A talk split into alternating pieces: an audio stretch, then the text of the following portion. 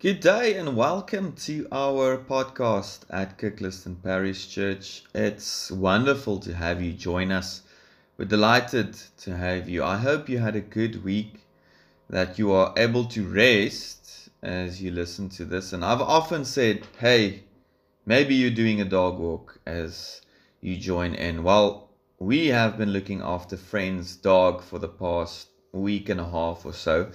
And I have to tell you, it's no small feat. It comes with its unique challenges. So I have new respect for all of you who look after your uh, pet animals or your pet children.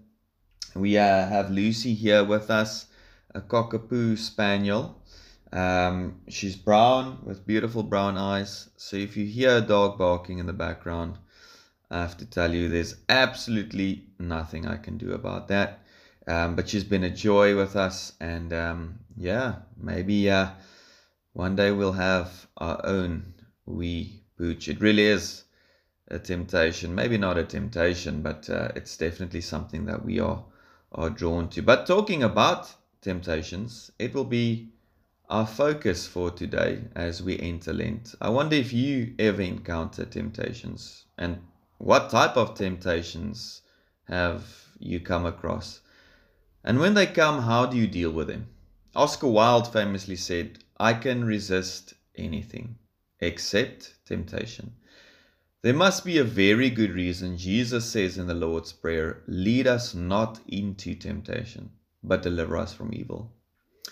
Now we had Ash Wednesday, we had Shrove Tuesday or Pancake Tuesday, starting off Lent. And, and we start Lent each year on the first Sunday with an account of how Jesus was led by the Holy Spirit into the wilderness, where he was thoroughly tried and tested by the devil. As a season, Lent reminds us that the incarnated Christ knows what it is like to be us and invites us to join Jesus in the sacrificial path he followed that led to our redemption. So that will be our focus. And, and our reading today is a passage from Matthew 4, and I'll be reading from the New International Version. So let's just pause for a few moments as we center our thoughts and our beings on the triune God, Father, Son, and Holy Spirit. Lord, may the meditation of my heart be pleasing in your sight, my rock and my Redeemer. Amen. Matthew 4 The temptation of Jesus. Then Jesus was led by the Holy Spirit into the desert to be tempted by the devil. After fasting for forty days and forty nights, he was hungry. The tempter came to him and said, If you are the Son of God, tell these stones to become bread. And Jesus answered, it is written, Man does not live on bread alone, but on every word that comes from the mouth of God. Then the devil took him to the holy city and had him stand on the highest point of the temple. If you are the Son of God, he said, throw yourself down, for it is written, He will command His angels concerning you, and they will lift you up in their hands, so that you will not strike your foot against a stone. And so Jesus answered him, it is also written, Do not put the Lord your God to the test. Again, the devil took him to a very high mountain and showed him all the kingdoms of the world and their splendor. All this I will give you, he said, if you will bow down and worship me. And Jesus said to him, Away from me, Satan, for it is written, Worship the Lord your God and serve him only. Then the devil left him, and angels came and attended him. Amen, and thanks be to God for this reading from His holy word. Friends, you can't really talk about temptation and exclude Adam and Eve. From the beginning, in the beginning. So, what happened to them in Genesis 3, right after the story of creation? Well, we read about the serpent talking to Eve. The tree of good and evil, the tree of knowledge, was in the middle of the garden. And so the serpent tempted Eve by saying, Well, maybe you should have a go at one of these fruits. In fact, if you have a go, your eyes will be opened and you'll become like God, being able to distinguish between good and evil. The very first temptation was disobedience towards God, coupled with pride, wanting to be God. And in many ways, Adam and Eve's story is our story. It's simply on repeat in the way we are being tempted to be God. We can't be God. We are created in His image and we are encouraged to follow in His footsteps and become more Christ like, yes, but we are not God. That's the greatest temptation we need to resist. Okay, so what then is the solution? Firstly, you need to know that there's a tempter, an adversary. That's the meaning of the Hebrew word Satan, an evil being or force that is sly and devious and hates seeing God's children follow the path of righteousness. And he will identify your weakness and exploit it. British theologian and writer C.S. Lewis talks about this in his book, famous book, The Screwtape Letters. I wonder if you've read it before. I can recommend it. Lewis describes the relationship between Screwtape, a sort of high ranking officer in the devil's army, and a devil in training whose name is Wormwood, and who happens to be the nephew of Screwtape. And so this book is an exchange of letters between these two a senior officer in the devil's army and a junior officer in training. Wormwood's assignment is to lure one suspect away from his faith in God, using all the tricks and toys that the devil has in his arsenal. Early in the assignment, Screwtape writes this My dear Wormwood, the first thing is to delay as long as possible the moment which he realizes this new pleasure is a temptation. You will say that these temptations are merely very small sins. That is true, but it doesn't matter how small the sins are, provided that their cumulative effect is to lead the man out of light and into darkness. And then Screwtape concludes this letter by saying, Indeed, the safest road to hell is the gradual one, the gentle slope, soft underfoot, without sudden turnings, without milestones without signposts. C.S. Lewis says something in the preface of this book which speaks directly to the topic that stands before us. There are two equal and opposite errors into which people can fall when it comes to the devil. One is to disbelieve in his existence, the other is to believe and to feel an unhealthy interest in him. I recall one of my classmates in seminary asking a lead professor, a guy that's in the League of N.T. Wright, when he's planning to dip into demonology.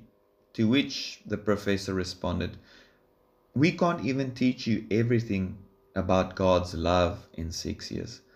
Why would we give you the evil that is around the world any unnecessary attention?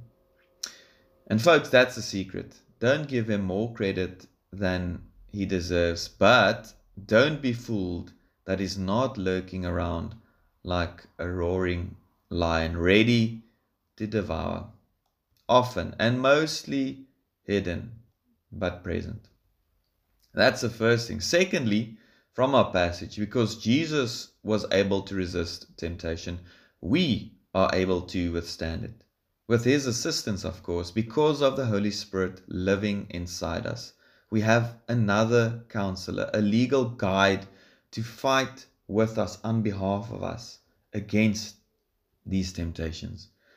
Interestingly, uh, it is that this episode is at the start of Jesus' ministry, right after his baptism, where God's Spirit descended upon Jesus, and God the Father said, this is my beloved Son, in whom I am well pleased.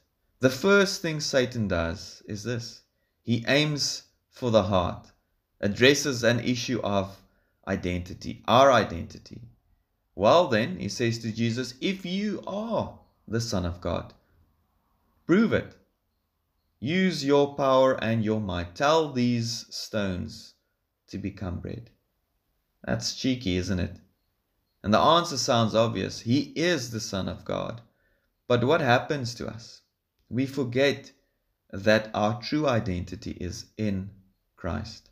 And then we seek after power. We exploit and we manipulate. See, if you know who you are and to whom you belong, you don't have to cling to power. In fact, you relinquish it. That's what Jesus did by taking on the form of a slave for us, for you and me, setting that example, washing feet.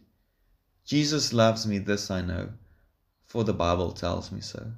I, but are you really saved? Did Jesus not only die for those who lead good moral lives?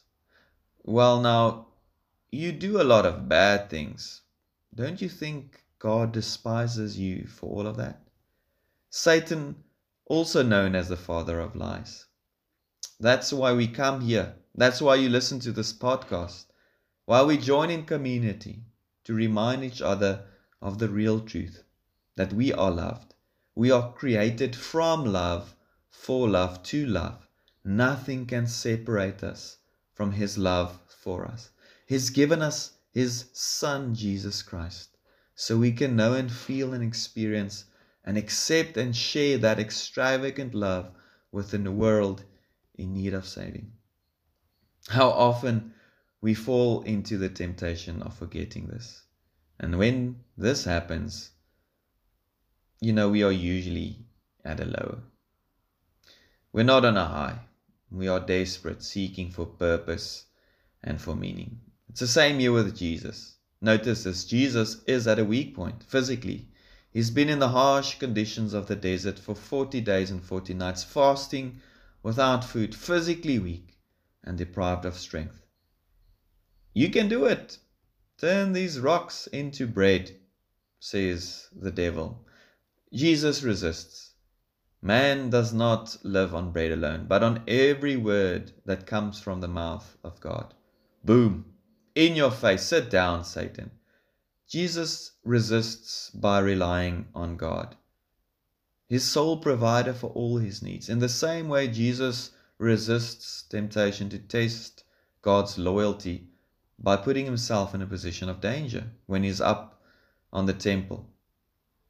I know I'm in the casino with my month's pension, but Lord, if you really love me, you'll take it away from me right now. When are you at your weakest? When are you in need of instant bread? And what places or people do you need to avoid from being high up on a temple in the air?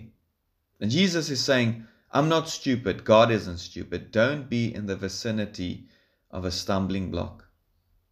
Then, the third temptation that Jesus resisted, a final dire attempt by the devil. Now it's a step further from bread to a temple top to a mountain top, higher and higher, overlooking the kingdoms of the world.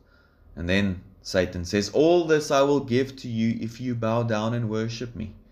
And Jesus responds, Away from me, Satan, for it is written, Worship the Lord your God and serve him only. you see, Satan is sly. He knows the scripture, but Jesus knew it all the better. And all these quotes we find from Deuteronomy. Know your weakness.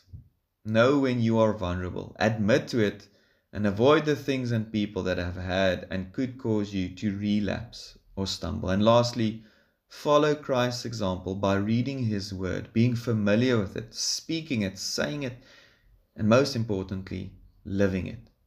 How sweet is your word to my mouth, says Psalm 119. Or as the message translation says, Oh, how I love all you've revealed. I reverently ponder it all day long. Your commands give me an edge on my enemies. So, firstly, know this there is an evil. Also, know it's been defeated. Satan gave it his best shot bribery, flattery, trickery, and he came up empty. Secondly, know that unhealthy relationships with power is a big danger. Things that give you power, like money or status, you know, or things like sex as well. And thirdly, be filled with God's word and know that His Spirit is there to support you through temptations. The same power that raised Jesus from the dead is the same power that sustained and accompanied him all through his trials. And that power is alive in us today. As a side note, remember this God doesn't tempt, the devil tempts. The Lord tests you, yes, but you need to know this. Tempting is done with the intention to fail, testing is done with the intention to succeed. There's a big difference here. Someone said, to tempt is to entice a person to do what is wrong. To test is to give a person the opportunity to choose what is right. So there will be trials and tribulations. It will sharpen us, it will form and shape our character to become more into the likeness of Christ. To tempt is to hope for failure, to test is to hope for success. Satan intends to tempt him, to compromise him, and to break him. The devil tempts, the Holy Spirit leads and guides and accompanies Jesus through this temptation. In closing, the synoptic gospels, that's Matthew, Mark, and Luke, all begin with Jesus being tempted in the wilderness. This is how the ministry of Jesus had to start. Jesus had to go to the desert, to the wilderness. Jesus had to enter the place of death to begin making all things alive and new again for us, so that we never have to face the tempter alone. Jesus can sympathize with us because he has been, in every respect, tested as we are, yet without sin. It says in Hebrews 4, verse 15. Throughout the journey toward the cross, Jesus faced the onslaught of the devil, sometimes in the words and actions of friends and followers, sometimes in the opposition by religious leaders and ruling authorities. And friends, you too will face temptations today and in this week. Remember this God is with you. Ask His help. He wants to assist you in resisting the evil one. Through the Spirit of God, Jesus overcame the power of the tempter, defeated his very best efforts, and in his death and resurrection, Jesus has accomplished the final defeat of sin and its power. The devil's power is limited, and our victory has been secured. Sin's threat and disruption have been defeated and will, at the last day, be done away forevermore. Remember that. He is with you in your temptation, that thing that's almost become a habit for you. Share that. Bring that out into the open. Share it with someone that you can trust.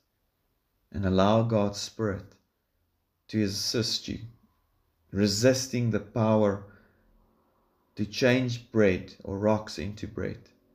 Do not cling to power or to put God to the test. All has been given and all will be shared because of God's unending love for you. Be blessed in this week ahead. Glory be to God forever and ever. Amen.